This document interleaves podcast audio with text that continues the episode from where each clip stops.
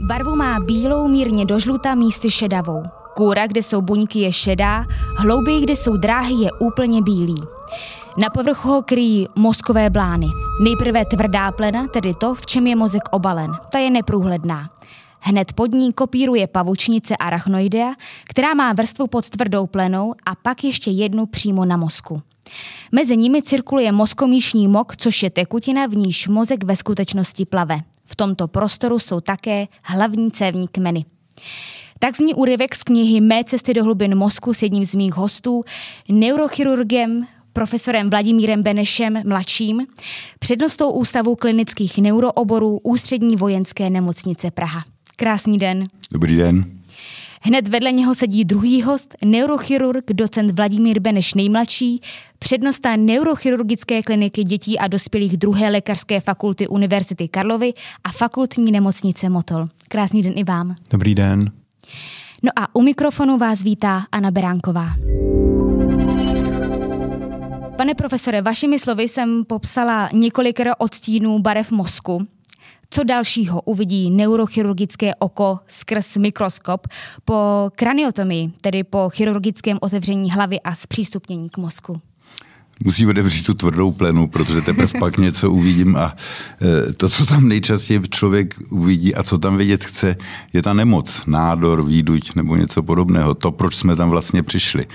Tu nevidíme akorát v tom případě, kdy jde o intrinsický nádor nebo něco, co je v hloubi toho mozku, k čemu buď musíme někudy pod mozkem nebo skrz ten mozek. Ale jinak vlastně jste to poslala, myslím, prakticky všecko. Říká neurochirurg Vladimír Beneš mladší, který je hostem a s ním také neurochirurg Vladimír Beneš nejmladší. V tomto díle podcastu Moskovna si budeme povídat o samotném oboru neurochirurgie, jakým vývojem prošel, díky čemu je dnešní diagnostika pacientů lepší. Jaké signály nám dává mozek, abychom onemocnění poznali i na co všechno by se měli ptát i třeba neptat pacienti.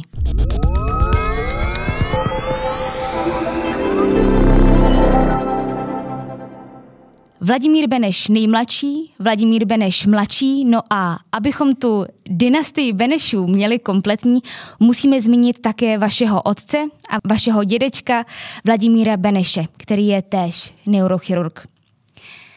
Jakou radu nebo informaci, kterou jste si zapamatovali ohledně mozku a oboru neurochirurgie, jste dostali od svého otce? Jednu praktickou, ale ta byla dána tím, že tehdy nebyly pořádné vyšetřovací metody, takže on říkal, operuj to, co vidíš. Pokud na těch zobrazovacích metodách tehdejších nebylo nic, tak eh, neoperuj, logicky. Ale jinak jako nějakou, tohle to jsem spíš pochytil, že to někde říkal, ale jinak jako radu, co by takovou nikoliv, protože to spíš byla taková jeho, eh, řekl bych, eh, bytí kde, z kterého jsem nasával a okoukával, takže radit, že by mi radil, to ani ne. Pane docente? Tak já na to navážu. Ta rada je v zásadě stejná, ale ne všechno je třeba operovat. Takže je to dneska s dnešníma moderníma diagnostickými metodama toho vidíme asi víc, než bychom i chtěli někdy. A potom je na nás a taky na tom pacientovi zvážit, jestli tu danou nemoc eh, je třeba řešit, anebo jestli není lepší nebo jestli ty rizika našeho výkonu nepřevažují ten přínos. Se prostě zamyslet a rozhodnout eh, s ohledem na charakteristiky toho pacienta, toho onemocnění, jestli není lepší to nechat, tak říkajíc, bejt a čekat. Já jsem během rešerše na tento společný rozhovor zjistila, že váš otec, váš dědeček ještě během ještě před neurochirurgií koketoval na chvíli s novinařenou. Vy jste, pane profesore, se zajímal o historii a vy, pane docente, jste prý na základní škole chtěl být ochráncem přírody a na vysoké škole jste přemýšlel o, radiologi- o radiologii. Velmi krátce. v čem tedy převážel zájem o neurochirurgii a co vám na vaší práci přináší tu radost? Tu radost je ta akce asi a to, že ta akce vede k tomu, že e, odchází spokojený, zdravý pacient. A to, co říkal Vláďa, ta e, observace, kdy neděláte nic, tak to svým způsobem člověka uspokojí podobně, protože vidí zdravého pacienta, který jednou za čas přijde, podíváme se spolu na rezonanci, řekneme nádor neroste, tak ho budeme dál sledovat. Ale e, jinak jako to, co jste tu, tu historii, tak fajn, tak dali mi rodiče přečíst bohové hroby učenci, i chtěl jsem být archeologem, e, pak jsem dostal do rukou Plutarchovo životopisy, i ano, znovu jsem chtěl e, historii, ale to bylo jenom koketování. Ve skutečnosti tam zcela nepochybně pod tím byla vždycky ta medicína a ona medicína opravdu eh, je absolutně spolehlivá. To je jedna věc. Druhá věc, eh, žádný doktor neumírá hlady. Takže vždycky máte zajištění. Ale co je na tom nejdůležitější, že mě to baví. Jo, to je rozhodující možná fakt, že člověka ta práce baví a že z ní má potěšení a vidí to potěšení u těch lidí a eh, to mě dosud bavit po 40 letech nepřestalo. To je to, co říkal můj bývalý šéf, profesor Suchomel, není malých operací. Takže člověk se i na té nejjednodušší operaci může udělat, eh, může si z toho udělat hezkou, hezkou záležitost, může z toho mít radost, nebo měl by z toho mít radost hmm. minimálně. Pokud z toho tu radost nemá a neudělá si to hezký, tak eh, to nemusí dopadnout dobře. Eh, jedna stránka toho je, že vás to může bavit a to je skvělé, když takovouhle práci najdete, ale důležitý taky je to spojení i toho, že vás to nejen baví, ale že v tom máte i silné stránky, že v tom jste dobří. Tak eh, co jsou ty silné stránky dobrého neurochirurga? Eh, dobrý mozek. jo, ten je předmětem té činnosti, ale ten musíte mít dobrý, ne nějaký zlatý ručičky, o těch to není. Ale je to o tom to rozmyslet a vymyslet to předem. Jo, takže plánování. Jo, já u jakýkoliv těžší operace strávím víc času tím, že si ty snímky prohlížím, než pak tou vlastní operací. Protože člověk si musí rozmyslet, kudy, jak, i kdy, všechny tyhle ty jak, kdy, kde, proč, co od toho očekávám, co od toho očekává pacient, jestli splním taky to, co on od toho očekává, což ne vždy je eh, pravidlem, takže tohleto. A druhá taková stránka, která asi eh, hraje velkou roli, je, je ta stránka akademická přednášet, publikovat. Člověk je přirozeně zvědavá opice, takže to je obor, který pořád že jo, má své otázky a kde se snadno najde kde, v oblast, kde se dá v tomhle tom realizovat. Takže taková nějaká intelektuální výzva v tom je. To, to není jenom o tom řezání, to je svým hmm. způsobem, bych řekl, to, to, to, to podružný. Jo, to k tomu patří, fajn, řežeme do těch lidí, ale to už by mělo být nudný, protože pak je to bezpečný. Ale to kolem, to je vzrušující, to je zvlášť tato akademická sféra. A to je možná to, co mě naučil táta nejvíc, protože on v tom byl zahrabaný a jako dítě jsem ho znal po sluchu, že ťukal psací stroj. Mám podobnou zkušenost. a mají i vaše, vaše dcery podobnou zkušenost? E, do jisté míry. Já většinou tuhle tu práci omezu na večer, že je klid, oni si jdou lehnout a já mám do, do jedné, do dvou do rána po klid, klídeček, ale přes den tak to se snažím být s nimi někde venku nebo se psem jdem na procházku nebo pořádáme něco jako rodina víceméně spíš. Je už u nich vidět i nějaký třeba zájem vášení o medicínu? Zatím naštěstí ještě ne. ne, ty, ty musíme dobře provdat. Tam no. Podíváme se teď eh, do historie oboru neurochirurgie a to takovým malým interaktivním kvízem. Já vám říkal, řeknu... že nás bude zkoušet. No jo, no to, podle toho, jak to měla, to je pravda. Je zkušená sečtělá. Zkoušejte. Já vám vždy řeknu jména několika uh, nositelů Nobelovy ceny a vy mi řeknete, čím se přičinili o vývoj vašeho oboru. No to budeme za blbce. No. Myslím, že nebudete. Tak jdeme na to, pane mm-hmm. docente. Wilhelm Konrad Röntgen. No ten vymyslel rengeno, nebo vymyslel, objevil rengenové záření a jeho využití v medicíně v podstatě. Skvělé pane profesore, uh, Godfrey Newbold Hounsfield a Ellen McLeod Cormack. To je takzvaný EMI scanner, což je první CT, počítačová tomografie. Pane docente, Paul C. Lauterburn a Peter Mansfield. No to může být jenom magnetická rezonance už. Je to tak.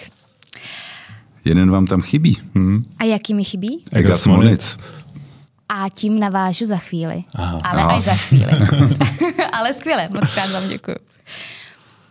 Mm, který z těchto vynálezů a, který jsme zmínili, když by vám byl odebrán, by vám nejvíce chyběl v neurochirurgii. A proč? Rezonance jednoznačně. Dnes už rezonance. A proč? Je to nejdetailnější. A není to jenom zobrazení anatomie, ale dneska je to i zobrazení funkce, zobrazení nervových drah, zobrazení cév, v podstatě vš, víceméně všeho. A umožňuje nám to i pohybovat se ve virtuální realitě během, během operace, takže to je opravdu eh, rozdílový faktor oproti tomu CT, který základní vyšetření. základní vyšetření, to je dneska bez toho neurochirurgie by nešlo už dělat bezpečně. A není tam záření? Přesně, navíc. Ale ten zlom generační v neurochirurgii způsobila počítačová tomografie, hmm. tím, že byla dřív. To jako, no, to určitě. tam skončila první generace, no. že jo? To objevím CT, protože najednou jsme do té hlavy viděli, co tam je. Jo, to já ještě začínal kariéru, když jsme neměli ty CT, a to bylo jenom z nepřímých známek, kam jsou odstrčený cévy, kam jsou odstrčený komory, které jsme si naplnili třeba vzduchem nebo kontrastní látkou. A to bylo takové trošku věštění. A největší překvapení bylo, že se ta hlava otevřela, co opravdu jdeme operovat. A to změnila ta počítačová tomografie, magnetická rezonance v současné době vyšetření číslo jedna. Hmm. CT už se ani moc nezdržujeme. To nám zůstalo na úrazy, na krvácení do mozku, to je tak asi všecko, kde to lze využít. Jinak je to všecko rezonance. Takže i díky tomu má dnešní pacient uh, možnost uh, více času života? Určitě, určitě, protože CT, té rezonanci máte u nás na každém rohu. Ten člověk se bouchne do hlavy úplně nezávisle na tom a náhodně se najde nádor malý. To je přesně ten příklad, kdy eh, použijeme tu vlídnou nevšímavost, nebudeme nic operovat, ale tím, že už se o tom ví, tak on neuteče a nepřijde s dekompenzovaným nádorem třeba za 4-5 let, ale my ho chytíme tehdy, kdy je potřeba. A plno těch nádorů vydrží jako do konce normálního života toho člověka. Není sledování jako sledování. Nemůžete nechat něco opravdu pět let plavat, ale musí se to sledovat pravidelně a půl roku a rok. K nádorům se ještě dostaneme a nyní bych se vrátila ještě zpátky k tomu dalšímu nositeli Nobelovy ceny, kterého jste zmínili, a kterým je Egas Moniz. A za co ji získala, proč už se tento zákrok neprovádí? Získali za lobotomii a lobotomie se neprovádí, je to v podstatě neetické, vyrábí se jiný člověk tím, tím zákrokem a je to někdy v 50. let zakázaný. On, dost, on to objevil v 35. Tu Nobelovou cenu dostal v 7 nebo 49, to teď přesně nevím, ale bizarní na tom bylo, že ji dostal přesně v ten rok, kdy se objevilo litium. Mm-hmm. Tudíž uh, už bylo co na ty agresivní psychopaty, na které on to vyvinul. A teďka spochybňovat, že ji dostal neoprávně za opravdu neetický a hrůzostrašný zákrok je strašně špatně, protože v té době nebyla alternativa. Mm. Jo, takže opravdu svý místo měla. A pak to bohužel vzali do ruky lidé, kteří byli značně nezodpovědní, což byl naštěstí ne neurochirurg, ale psychiatr, nějaký Norman Freeman. A ten v Americe měl dokonce neurochirurgický autobus. A objížděl poutě. Tam rodiče přivedli zlobivý dítě. On mu takovým nástrojem, aniž by si bral rukavice nebo to nějak čistil, podobným sekáček nalet kladívkem krzvočnici takhle zatlouk a otočil s tím, tím přesek jeden frontální lalok, pak mu to zatlouk do druhé očnice, přesek druhý čelní lalok a ty rodiče si odvedli dítě, které už nezlobilo, ale bylo to úplně jiné dítě. A vrchol jeho snažení a největší úspěch byla sestra Johna Fitzgeralda Kennedyho, která po týdle operace následujících 64 let strávila v psychiatrické léčebně. Ta se nikdy už nedostala ven. A tam je možná největší zásluha Čechů o světovou neurochirurgii. A to byl Miloš Forman, protože po premiéře přeletu přes kukačí hnízdo, a to mi říkalo několik Američanů, hmm. už neprovedli jedinou. To prostě skončilo, jak mávnutím proutku. Takže se o to zasloužil, i zasloužil Miloš Forman. No Miloš Forman. Se vším všudy. Tady v Evropě se ta operace nikdy moc nechytla, ale hmm. američani ty to dělali opravdu tímhle tím stylem, ten autobus. A na běžícím pásu. Na běžícím pásu, no. Kolik toho nadělali Rusové, jak David, jestli to nedělají dnes dál, to nevím. No. Je to možný. Je to možný. Jsou ještě nějaké další zákroky, právě i třeba ty neetické, které se dříve prováděly a nyní už ne? To není. No, moc ne. Jako všecko to bylo v té oblasti psychochirurgie. Hmm. To v podstatě pak, u nás nikdo nedělá dneska. Víc. Ne, ne, ne. To, to, to, když jsem byl předseda společnosti, tak jsem prosadil před zákaz že jo, těchto destrukční psychochirurgie a pak, když se objevily modulační techniky, tak jsem zase prosadil, že se povolili. Ne, že by se to u nás dělalo. A jediný takový, který to tak byli na hranici etiky, byly dřív některé zase destrukční eh, výkony pro bolest. Jo, pro nestěšitelnou bolest, eh, tak tam se eh, v různých etážích přetínala ta dráha bolesti a víceméně, ale nejvyšší, kde, co se k tomu dělalo, byla právě ta leukotomie. Hmm. Já jsem viděl tři v životě, když jsem byl mladý sekundář a dvě z nich byly právě pro nestěšitelné bolesti. Jedno byla nějaká neuralgie, trigeminu, ta paňka pak chodila na ambulanci a říkala mi, no mě to hrozně bolí, ale to nevadí, to mě to nevadí. Jo, takže tam byla asi úspěšná. Takže dojdem zase k té psychochirurgii, jinak asi nic hmm, neetického není. Nic taky mi nenapadá. Co generace, to jiný přístup k pacientovi. Zatímco u vašeho otce a vašeho dědečka bylo hlavním cílem udržet eh, pacienta při životě a už se tolik nehledělo na to, jaké budou trvalé následky, jestli bude mluvit, jestli bude ochrnutý. U vás už to bylo jinak? V čem se tedy změnila diagnostika a přístup? No to jsou ty, to jsou ty generační Eh, parametry. Že jo. Táta, když s neurochirurgií začínal po druhé světové válce, tak opravdu to hodnotil, jestli ten pacient přežil nebo ne. Dokonce v tehdejších statistikách eh, se to hodnotilo tak, že pacient opustil nemocnici naživu. To byl jako ten dobrý výsledek. Jo. My už jsme pak začali, ale taky to šlo s tím CTčkem, Eh, nám začali jít o kvalitu života. Jestli nemá nějaké neurologické potíže, jestli nemá nějaký výpad eh, motorických funkcí, eh, poruchu řeči a takovýhle, aby prostě ten člověk se vrátil pokud možno domů a byl soběstačný. Jo, a pak to zase se ještě dostalo dále, to už je spíš otázka to k tobě. Pro nás, že, že už v podstatě půjde o to, aby se vrátil do stavu nebo aby byl schopen dělat to, co dělal předtím. Takže, jak ty rád říkáš, z univerzitního profesora uděláme zahradníka. zahradníka to není dobrý výsledek. No. Já měl kluka, hmm.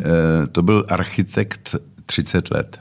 Měl aneurisma výduť na přední spojovací tepně. Hmm. Já ho odoperoval, on byl úplně v pořádku. My jsme v té době dělali velmi složitý psychologický testy, takže on si odbil den psychologických testů a byl úplně normální. Nikde nebylo nic. Přišel za půl roku a měl papíry na invalidní důchod. A já mu říkám, pro boha, teď vám nic není, teď tady máme neuropsychologický. Jsem říkal, no jo, já neumím narýsovat přímku. Což pro architekta je e, konec, že jo? Konec. Já bych si toho nevšiml, že to neumím. A tohle to jsou detaily, po kterých teďka jako by jsme rádi šli nebo jdeme, že, jo? že se opravdu snažíme tak, aby ten člověk odešel od nás tak, jak k nám přišel. Je ještě nějaký další vývoj, co nás čeká u neurochirurgie, pane docente? Určitě to bude souviset ještě s další minimalizací operačních přístupů a technik a zlepšování diagnostiky. Pořád je kam se posunout, především ještě v těch zobrazovacích metodách, kdy dokážeme přes, opravdu s velkou přesností určit lokalizaci třeba řeči nebo i jednotlivých jazyků tam asi tam ještě. A potom samozřejmě nás čeká eh, na polygenetiky při souboji s nádory, protože to už dneska jsme schopni vyšetřit celou řadu genů. Asi my nejsme ti praví, koho se na to ptát. A na základě tohohle vyšetření potom velmi dobře modifikujeme léčbu a tomu pacientovi jakoby šitá na míru že tam už ta chirurgie působí jenom jako součást celého komplexu té onkologické terapie. Hmm. Dokonce u některých nádorů nebudem želet, že zmizí tak. z těch operačních mm. stolů. Jako nej, nejsme v té situaci, jako že bychom byli ludité a začali rozbíjet ty sekvencery, jo, to, to, i když člověk občas, jo. Ale e, tam opravdu něk, některý typ nádorů bychom byli docela rádi, kdyby mm. zmizel z operačních stolů. A nepochybně to bude budoucnost minimalizace těch přístupů, jak říkal Vláďa, ale i různé alternativní léčby, že jo, typu radiochirurgie, která hmm. není zase ale tak nevinná, protože je to stejný gamma záření jako jakýkoliv jiný endovaskulární metody, ale zase, že jo, no. zevnitř můžeš udělat stejnou paseku jako zvenší. Takže tam určitě, určitě se bude méně operovat do budoucna. Ale budou jiné věci, které operovat bude. Je nějaká oblast, eh, problematika, které, o které už jste spolu mluvili nebo diskutovali, eh, na kterou máte každý z vás trošku jiný názor, přístup? No, nejsem jistý, no. Vždy se na všem shodnete? Skoro jo. Víceméně jo. Ono to ani ne, není očekávatelný. Možná, kdyby jsme měli nějaký fundamentální rozdíl, tak jeden z nás dvou by těm pacientům ubližoval. Hmm, to je pravda. Jo, takže hmm. To tam, to, ono, ono to, sice je tam hodně moc pro kreativitu, hodně moc pro fantazii, ale na druhou stranu, že jo, jsou různý ty evidence-based uh, medicine regule, takže ono se nedá zas až tak moc uhybat z té strany z toho, co je lege artis. Hmm. Tam, pak ten, tam pak už nezáleží tolik na názoru, jako na tom, co člověk má načteno. Hmm. Ale určitě by se něco jo, detailního no. našlo, to jako nepochybně. Třeba ty si myslíš, že je dobrý běhat na lyžích, což já považuji za úplnou úchylku. Operovat či neoperovat? Je to ta otázka, ta nejdůležitější otázka, kterou si sami sobě pokládáte? Většinou ano, ale musíte to zase vztáhnout na konkrétního pacienta a konkrétní nemoc. Jo, není, ne, někde to tak nestojí, někde je jasný, že se operovat musí. Ale pak jsou opravdu diagnózy, kde se nad tím musíte zamyslet a promluvit s pacientem. Ono někdy to samotné vědomí, že má tu chorobu, k té operaci donutí. Jo, že třeba to ovlivňuje kvalitu jeho života, říká, já pořád na to musím myslet, že tam mám tu výdu, že může každý den prasknout, tak pojďte tak hodní, vyřešte to. Jo. Přesně. Je tedy... No ale tak je tam věk, že jo, komorbidity, tam těch faktorů je hrozně moc a to, to je právě na té medicíně hezký, protože tohle to je pak už individualizovaný bez ohledu na ty e, koleje daný všema možnýma studiema. Je tedy uh, jedna z důležitých schopností neurochirurga umět se rozhodnout? Určitě. Bez toho, bez toho bez to, toho to nejde dělat. Součástí rozhodování je i intuice. A právě o ní jsme se bavili v minulém díle Moskovny s profesorem Vladimírem Komárkem. A já ho budu citovat. Intuice je součástí hlavních sítí a má hodně společného s prastarým orgánem inzula, tedy místem v hloubi mozku, který, které přepojuje mezi vnímáním vlastního těla a vlastní mysli a vnímáním vnějšího světa podle toho, co je potřeba. A čím víc máme zkušeností, tím lepší máme intuici. Tak eh, jak je to u vás? Jak byste ohodnotili svoji intuici a jaké zkušenosti, vědomosti přispěly k jejímu lepšímu fungování a tím pádem lepšímu rozhodování? Člověk v podstatě, když vidí ten nález na magnetu, tak tuší nebo rovnou ví, kudy na to, jak na to, na co si dát pozor. To, to je na základě let zkušeností a okoukávání u, u kolegů a čtení literatury samozřejmě, ale víceméně pak se samozřejmě najdou najdou eh, nálezy, kde se nad tím musíte zamyslet, anebo se ještě poradíte s kolegama, jaký oni na to mají názor, kudy, kudy by oni na to šli, nebo jakým způsobem by oni to, tu chorobu řešili. Ale většinou je to tak, že člověk koukne a vidí. Hmm. To je, to je, děti nemají intuici. Nemají. Jo, takže to je vlastně koncentrovaná zkušenost, kdy ten mozek dokáže to řešení vyhodit okamžitě, aniž by ten majitel té intuice věděl, jak tomu ten mozek dospěl. Ale eh, to je, eh, Federer taky nepřemýšlí nad tím každým úderem. Jo, on ho provede absolutně intuitivně a on dokonce už jde tam, kam mu to ten soupeř bude hrát, když hmm. odehraje on ten svůj míč. A to on neví, jak to udělá, že jo? ale hmm. ten mozek mu to, to udělá. Ten je schopen prostě z těch zkušeností ohromných, kterých má, to udělat zcela intuitivně a tohle to je v životě v mnoha aspektech nesmírně důležité. A v tom okamžitém, když pak jdete po, tý, po tom intuitivním rozhodnutí, mm. jdete zpětně, tak zjistíte na základě kterých faktů, který už člověk znal, k tomu dojde. Vy k tomu dojdete stejně, ale bude vám to trvat, když to budete dělat vědomně a ne ten mozek sám bez vás, když mu nebudete bránit. Jo. Tak to zjistíte, že to je zcela logický, že k tomu došel správně. Děláte si třeba i vy uh, analýzu vašeho uh, chirurgického zákroku, Určitě. jak jste postupovali? No, Určitě. Dost často koukám na video, který jsem si nahrál, říkám si, tady jsem to zoral, tohle jsem mohl udělat trochu jinak. A pak jo. to ještě skorelujete jo. s pooperačními snímky a eh, to je jeden z takových bolestnějších způsobů, jak se poučit. No. no ja, jaký to, kde, je ten kde došlo k nějakému maléru, že jo? Bezbolestně je ten, že vidíte, okoukáte to u někoho jiného tak eh, ano, nejlépe se naučit skyp druhých než ze svých. Ano, vrcholný význam od naučitele, že jo. Vy nepotřebujete učitele, vy pot, jo, to já byl rok v Americe, kde, kde byl nejlepší neurochirurg A vrátil jsem se, jak jsem rok na ně koukal, myslel jsem, no to je fajn, to je snadný. Ne, ne, to je jenom tím pozorovat mistra se to nenaučíte, ale vůbec nejlepší je pozorovat někoho, kdo to neumí pořádně, protože on vám všechny ty chyby ukáže. Hmm. Ty jsou celý, ty by měly být vysoce zaplacený, že jo, a, a vážený v kolektivu. A, jo, ale kam je pustit? Kam je pustit, no, to je ten malé. Člověk si během života vyzkouší mnoho věcí, mnoho činností, přijde i k mnoha úrazům. Co z toho je ale pro mozek eh, škodlivé a co mu může ublížit? Na co si máme dát pozor? Hypoxie, jinak snad nic. Nedostatek kyslíku. No, to je... Jinak si myslím, že ho ovlivnit člověk nedokáže. Spíš si myslela třeba, co ho, uh, jaké vnější vlivy ho špatně ovlivňují.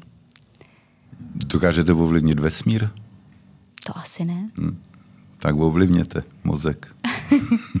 Já si myslím, že nic. Ne, jestli ty o něčem... Nic, no. Jako nevyhledávat extrémy bych asi tak. asi zmínil. No. no ale ten extrém by byl zase s tím tou hypoxí, že jo? Souvislost. V zásadě. Alkohol mu neudělá dobře, že jo? Teda myslím v takových těch nadměrných a trvalých dávkách. No, no, no. no to je extrém zase. To je extrém, no to je no. pravda. To je pravda. Když si dáš tři piva, tak se nic neděje. Když si dáš se ještě vrátil k těm eh, ano. chybám, jak jsme o nich mluvili mm-hmm. a jak jsme říkali, že z chyb se člověk nejlíp poučí. Eh, v našem oboru základní chyby vznikají ze špatného rozhodnutí. Hmm. A že jste udělala špatný rozhodnutí, víte až potom. To nevíte někdy hmm. předem, že jo? jinak byste ho neudělala. Takže to, co má veřejnost představit, že my tam uděláme nějakou technickou chybu, něco přestříhneme, co jsme neměli, to je absolutně vzácný a to smí každý udělat jenom jednou. To, jo? Jednu chybu lze odpustit, druhá už je blbost. Ale ty nedobrý průběhy nebo ty komplikace, ty vznikají většinou z toho špatného rozhodnutí předtím. Hmm. To není tak, technický. No, to, to... No, technický chyb člověk udělá minimum, viď? A nebo se dají napravit. Nebo se dají napravit, no, a nebo si jich to v okolí nevšimne.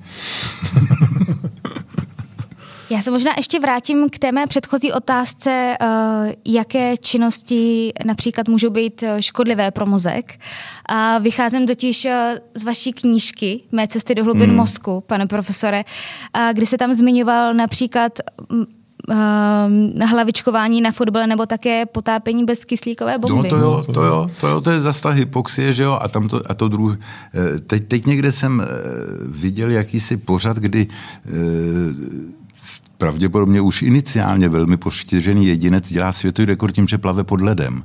Jo, to jo, no. jo viděl to, to, to, to, to je nenormální, že jo. Jak je to možné? 80 metrů, no právě jako on pak bude plavat líp a líp, protože ten mozek si zvykne na ten nedostatek kyslíku a pak ten kyslík už nebude třeba dopravit tolika buňkám, až tam nějaký zanechá, že jo, při těch opakovaných plavbách. A zase takže, plave v zimě, takže to je neuroprotektivní. To je zase neuroprotektivní ten chlad, no, tak asi v létě by neuplaval tolik, že taky tam nemá ten let. No. A ty, to hlavičkování, to jsou opakovaný drobný e, údery do mozku a e, každý úder něco stojí. E, tam obecná představa je, že otřes mozku je nevinná záležitost, která přijde. A to je, to je, to je omyl. Mm-hmm. To je jenom jeden konec toho spektra a na druhém konci spektra je difuzní axonální poranění, kdy ten pacient zemře. A děláme, co děláme. Jo, a jakýkoliv úder do hlavy už je prvním malým stupněm difuzního axonálního poranění. Vždycky nějaký ten axon zařve, vždycky nějaký ten neuron přitom přijde k úhoně. No a když je to opakovaně, tak se to kumuluje a když je to u rozvíjejícího se mladého mozku, no tak to není určitě Poslechněte rozhovor s nějakým fotbalistou. No, tak určitě. Tak určitě. a, a jaký máte názor na syndrom třeseného dítěte? Co to způsobí no, v mozku? No nic hezkého to není. To vyjídáme také občas na, na rezonancích a na CT a to je prostě trvalé trauma koru toho dítěte. Hmm. To je hmm. o to horší, že to, ten jeho vývoj to ovlivní. Jak ho ovlivní? Negativně. Velmi. Velmi. To, pak to je zase, zase to difuzní akcionální poranění. To je přesně to, co říkal táta. No, je tam... Jak to dítě potom uh, funguje v normálním životě? No, nedosáhne tam, kam by mohlo dosáhnout jak intelektuálně, hmm. tak psychomotoricky.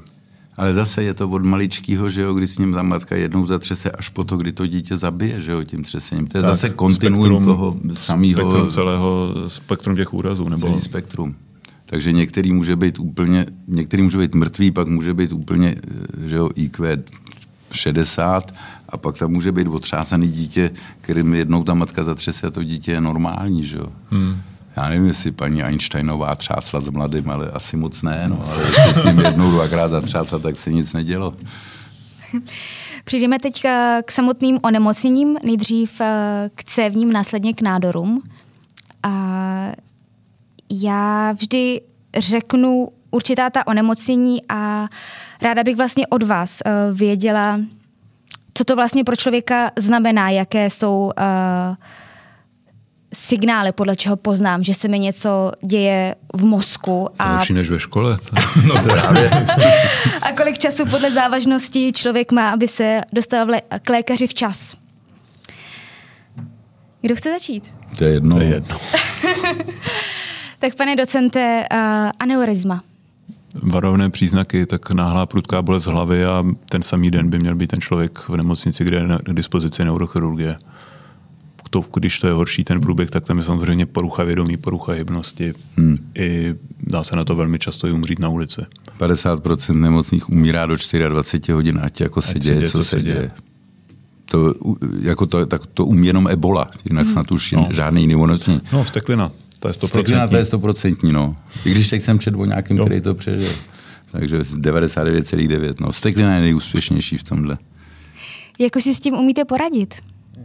Myslím, řekněme, že cílem té naší terapeutické snahy je předejít opakování toho krvácení, protože to je to, co toho pacienta v daný moment nejvíc ohrožuje a nám to zase, pokud to aneurizma není vyřešeno, tak nám to svazuje ruce v další možné terapii pozdních následků toho, toho krvácení. Takže v první řadě musíme nějak vyřadit tu výduj, to znamená, buď nasadíme svorku chirurgicky na ten krček, anebo ji zevnitř vyplníme takovými spirálami, to dělají endovaskulární radiologové. A potom se řeší ty pozdní následky, z nich nejobávanější jsou asi vazospazmy, to znamená zužování tepena, z toho vznikající hypoxie mozku, to znamená mrtvice. E, tam nějaká ta terapeutická možnost je, ale zase to úplně tak slavný není ale když to aneurizma není, není ošetřený, tak eh, ani tuhle tu malou možnost nemáme. Další, tak, další takový dlouhodobý následek je hydrocefalus, kdy dochází k akumulaci mozku míšního moku uvnitř eh, mozkových komor. To řešíme pak různými drenážními operacemi. Ale to není, to je většinou tak nějak zhruba měsíc potom, potom po tom samotném krvácení, ale v té akutní fázi je třeba vyřadit a předejít eh, opakování ty ruptury. Ta hmm. už má opravdu úmrtnost asi 80%. To je preventivní operace. Tak. Jo, to je zrovna ten příklad, kdy my nesplníme to, co ten pacient od nás očekává. Protože on k nám přijde s tou náhlou prudkou, dosud nepoznanou bolestí hlavy, ale od tým mu nepomůžeme, protože to je způsobená tou krví, která je rozlitá kolem mozku. Jediný, co my můžeme udělat, je vyřadit to aneurizma, aby jsme předešli toho, může praskne znovu a toho pacienta zabije. Ale ten člověk tam jde s tou bolestí a čeká, že mu od té bolesti pře- pomůžeme. Hmm. To ne. Ta prostě přejde to, to až musí, sama. To musí vydržet. No. To musí vydržet, no. Ale to je víc, jako ten obor je celý preventivní. Když už se jednou něco ztratí že jo, z funkcí toho nervového systému, tak to napravit nedokážeme. Takže my, půlka naší velké operativy je právě preventivní, že chceme něčemu předejít. A obvykle komplikace té operace je přesně to, čemu chceme předejít. No. Pane profesore, uh, mozková mrtvice. Ta nebolí, to je její největší výhoda. ta nebolí a klinicky v začátku nepoznáte, jestli je to nedostatek krve anebo krváceň do mhm. mozku. A to je ten malér. Ty ischemický, ty mají jednu, ty krvácivý, ty pomineme, protože tam se opravdu nedá udělat prakticky nic. A hlavně ubývají. A ubývají, to jo, Značně. protože přeci jenom líp se kontroluje hypertenze, že jo, což je největší rizikový faktor a e, je toho opravdu méně. Ale u té ischemické tam jsou dost často e, varovné příznaky, to jsou ty transientní ischemické e, příhody. A je to buď náhlý výpad zorného pole na jednom oku, a nebo, a to je častější, na nějakou dobu pochrnutí půlky těla, které potom přejde, ten člověk ho to nebolí, tak mhm. počká, jestli to rozhejbe tu, tu, ty končetiny. Nebo náhle nerozumění řeči a neschopnost mluvit, a zase ten člověk chvíli čeká, takže oni k nám přijdou pozdě, přitom my to umíme léčit, když se k nám člověk dostane včas. Někde se píše, že jo, jedna hodina 10% funkce. Zhruba tak. Zhruba tak, že jo. Takže my, když dostaneme toho člověka včas, tak dokážeme tu tepnu znovu otevřít, zrekanalizovat většinou nějakýma endovaskulárníma metodama a e, někdy je to fascinující, že tak, jak se rozpouští ten trombus té cévě, tak se ty funkce vracejí. Jo, takže tohle je fascinující, ale jako je plno mrtvic, který vznikají třeba v noci. A on se už probudí s tím deficitem. Ono to nevzbudí, že ochrnul. Že jo. Jak to, že ho to nevzbudí? No, protože to nebolí. Nebolí. Jo, každý trumpeta ví, že když ho zapíchne na prsou, tak si má jít pro stent na nejbližší kardiologii. Ale u tohohle to pořád ještě není, i když se to dramaticky naštěstí zlepšuje. E, ta povědomost veřejnosti o tom, že tohle jsou přesně ty příznaky, s kterými nejdřív běžet do, do nemocnice, protože po té první tranzitní atace u 23% nemocných do týdne vznikne velký iktus, který už nenapraví. Jo, to ochrnutí na půl těla, neschopnost mluvit, neschopnost rozumět. Horší postižení si těžko hmm. představíte. Hmm. Jo, takže tam jde jenom o tohle, aby ty lidi věděli, že nemají čekat, jestli tu ruku rozhejbou, ale mají rovnou do té nemocnice vyrazit. Hmm. Pokračujeme dále. Eh, pane docente, cévní malformace. To se projevuje v zásadě dvěma, eh, dvěma příznaky. Jednak je to krvácení, co asi teď mluvil táta, porucha hybnosti, porucha vědomí, porucha funkce a nebo potom je to epileptický záchvat, což eh, každý epileptický záchvat by měl být morfologicky vyšetřen, jestli se tam neskrývá právě nějaká, nějaká záležitost, kterou je možné řešit. Přejdeme teď eh, k nádorovým onemocněním. Jste vynechala kavernomy, durální arteriovenózní malformace, teleangiektazie a některá další cévní onemocnění, ale to nevadí, to je vzácný. Všecko. Chcete k těmto dalším uh, cévním onemocněním, které jste zmínili, to něco jsou, právě... To jsou vysloveně vzácní onemocnění. Už ty malformace jsou vzácní. Nejčastější jsou ty ischemické ikty, těch je 80%. Hmm. Na ty zbylý 20%, tak tam polovičku z toho zežrou ty aneurizmata a na ty všechny ostatní nemoci, kterých je opravdu uh, ohromné množství, tak na těch zbývá 5-10%. To je, to, je, to je opravdu vzácné. Každopádně moc krát děkuji, že i ty vzácné jste zmínil. Ne. že budou naši posluchači informovaní. Přijdeme tedy k těm nádorovým onemocněním. Mm-hmm. A slovo nádor na první dobro úplně nezní dobře pro normálního ne. člověka. A mně se líbila definice z vaší knížky, že jde o populaci zblázených buněk, která se vymkne kontrole a patologicky bují.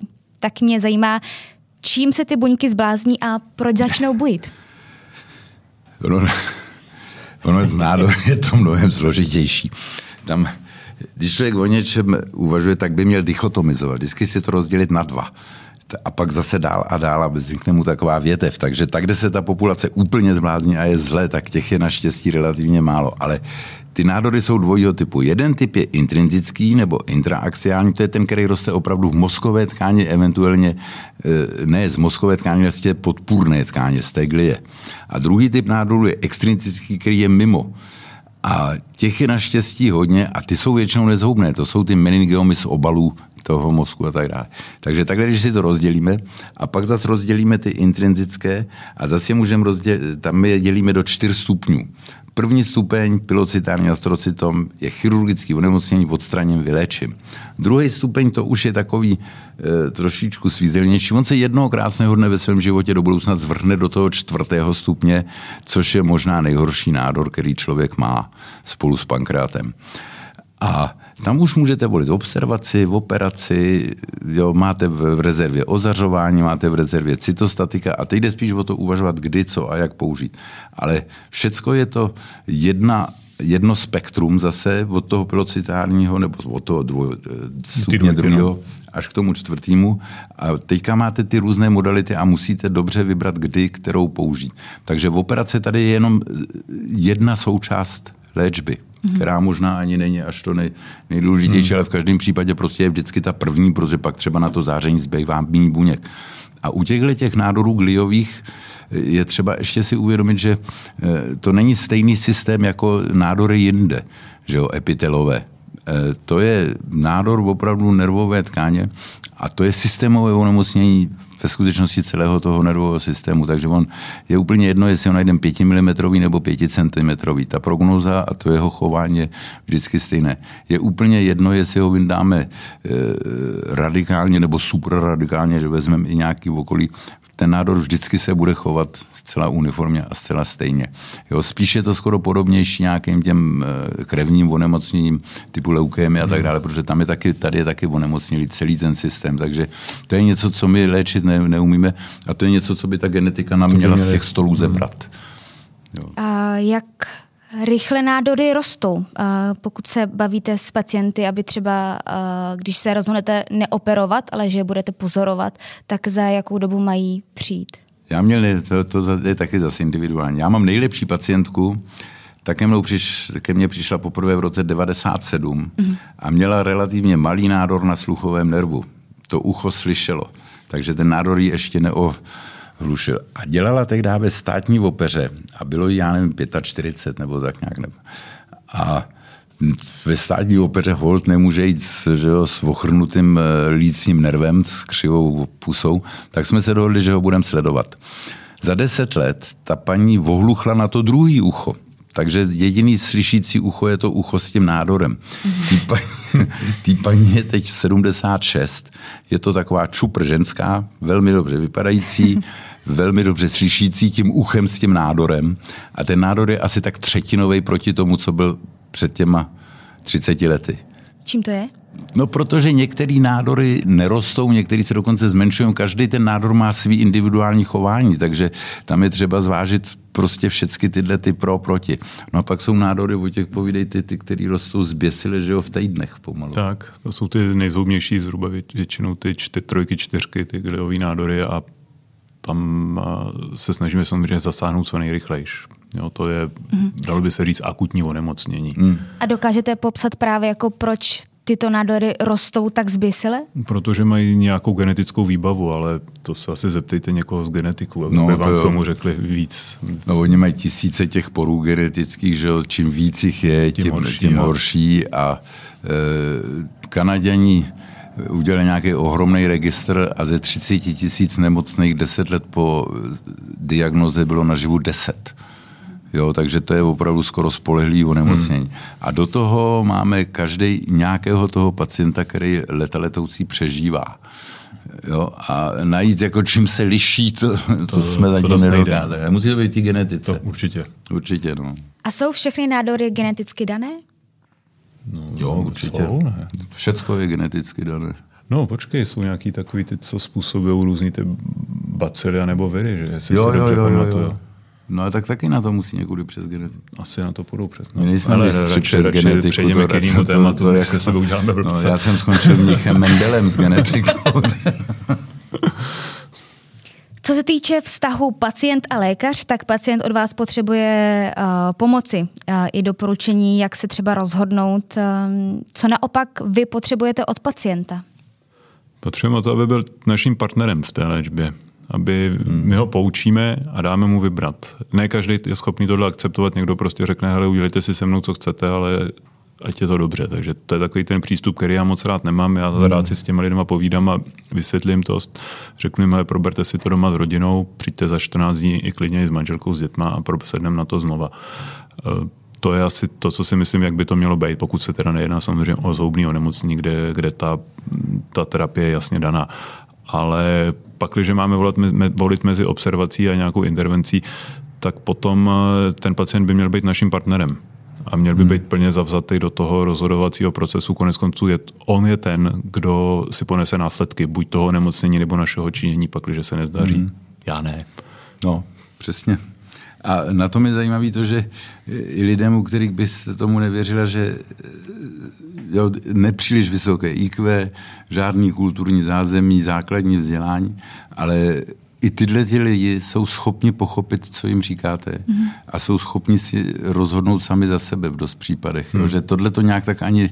Samozřejmě, že líp se to vysvětlí člověku, který má přírodovědný nebo medicínský dokonce vzdělání, ale i normální člověk z ulice dokáže pochopit, když se mu to podá srozumitelně a jednoduše. Hmm. Já jim pak ještě říkám, ať zbytečně nehledají na internetu, protože tam je, ta je informační záplava a vybrat tam to relevantní, co se zrovna na ně vztahuje, není úplně, no, úplně snadné. To se říká, že internet je nástroj největšího vyděšení pacientů. No, to je pravda. Já na to rovnou navážu uh, s tím internetem. Uh, kdy je ta správná prevence ze strany pacienta, kdy, uh, kdy má najít balans mezi tím uh, nepaneříkařit právě díky různým, nebo kvůli různým internetovým článku, ale uh, kdy převzít zodpovědnost za to, že mě něco bolí a vyrazit k vám. Tak jsou to zhruba ty varovné příznaky, o kterých jsme tady před mm-hmm. 20 minutami mluvili. Určitě epileptický záchvat. Ano. To, co jsi říkal, že, jo? že no. epileptický záchvat je příznak, že jo? to není nemoc, takže napřed by se mělo vyloučit cokoliv organického pod tím. A to není jenom ten velký, ten, co zná veřejnost, že jo, epileptický záchvatů je x typů, který ani nemusí absence, že se zakouká do blba. Jo, Pepíček nedává pozor, ve škole si stěžuje paní učitelka, on by dával, ale on má jednu absenci za druhou, že jo. jo takže vše ty automatické pohyby a takovýhle, takže epilepsie je varovný A některé příznak. epileptické záchvaty se projevují i smíchem, to jsem tak četla. No jistě, no, no, to, to dělají hamartomy třetí komory, který v republice mohlo být tak 4-5 to je takzvaný gelastický smích. A to, když bouchne právě pacient na internet, tak se dozví, že mají centrum Hamartomu třetí komory, tamhle třeba v Louisville v uh, Missouri a tudíž jsou nejlepší, nemají žádné komplikace. No ale kde ty pacienty zeberou, je těžko říct, protože těch je strašně málo, že jo? Já dělal asi tři v životě.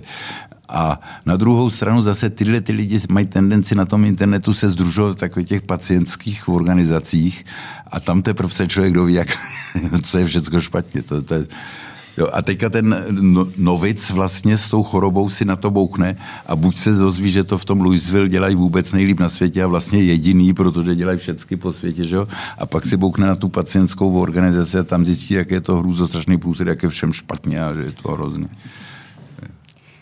A je lepší, uh, když k vám uh, vyrazí uh, na nějakou konzultaci a třeba nic mu není, než aby právě zůstal doma? No, určitě, no, určitě. Určitě, určitě. Máte, máte vždycky dveře otevřené? Jo, jasně. Jasně. Nikdy nezavírám dveře od kanclu. Co jsou ty nejdůležitější otázky, no. které by vám pacienti měli položit? Jo, jaký to má přirozený průběh, když se s tím vzdělat nebude, jaké jsou komplikace a no, jaký to má výsledky v podstatě. Tak. Jaký to má výsledky a vy mu je musíte říct z toho, z toho vlastního pohledu. Jo? Když přijde pacient k doktorovi a on mu řekne, že nemám komplikace, no tak musí utíct ten pacient, že jo? protože buď komplikace máme všichni, to nejde hmm. nemít prostě. Jo? Hudeček se taky utne, když tahá ten smyčec po houslích a jaký je to profik. Eh, a pak to znamená, že ten doktor buď lže, což je špatně, že je nepoctivý, anebo že si těch komplikací není vědom, což je taky špatně. Takže od těchto těch pryč. Ale když vám řekne fajn, tak my jich uděláme 50 za rok, máme takový a takový výsledky, tak je to úplně v pořádku. Nejlepší indikace je, když najde ten pacient, že ten doktor o tom něco publikoval v této mm. oblasti. Mm. Jo, protože ty časopisy to zase nevemou, když to není na úrovni minimálně nad, nad prostředkem. Jo? To jinak se to nedá publikovat. Že jo? Takže to takhle. E, rozhodující vůbec je poctivost. Poctivě to tomu člověku všecko vysvětlit. A když je to poctivý, tak ty lidi to nějak tak vycítí, že je to poctivý, že si s nima nehrajete a pak opravdu se hmm. s nima daleko líp spolupracuje. Je to vztah založený na důvěře. Jo. V obou jo. straně. Jo. Je naopak něco, na co se pacienti nemají ptát nebo na co se neptají? Co já nemám rád, když se zeptají, kolik jim zbývá. Jo. To je... Naštěstí to nedělají. Nedělají to moc. To je výjimečný.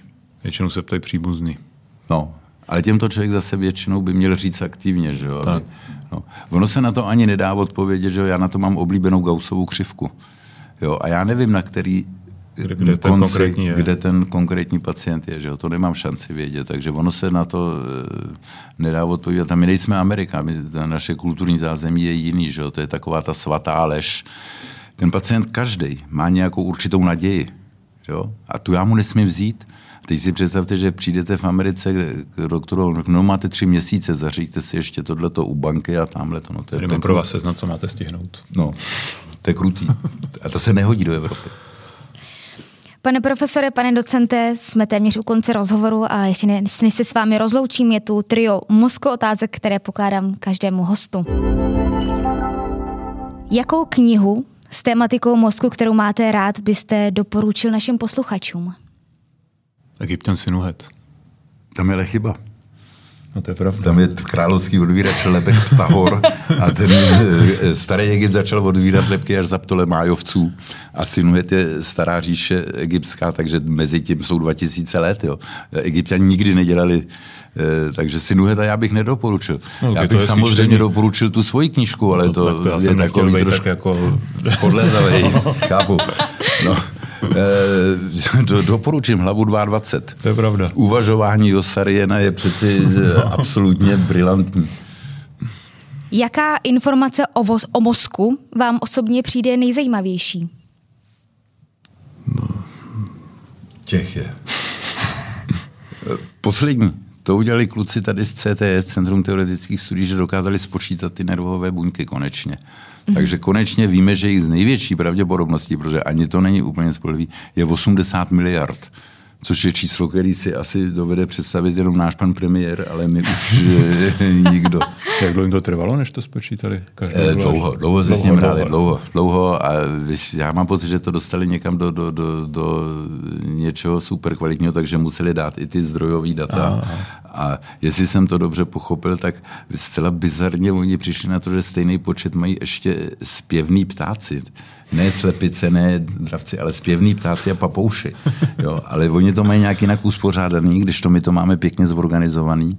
A opravdu, jako, když k tomu vezmete ještě ty vlákna, kterých jsou miliardy a spojuje se to různě mezi sebou, že jo, a ty mediátory, který tam ty vzruchy, tak docházíte k takovým číslům prostě, že je to hmm, ne, ne, ne, ten vesmír. Neuchopitelné. Neuchopitelný. Pane docente, pro vás jaká Jak je to? otázka? A jaká informace o mozku je pro vás osobně nejzajímavější? No, to jste mi docela zaskočila, musím říct. se na to neměl ptát.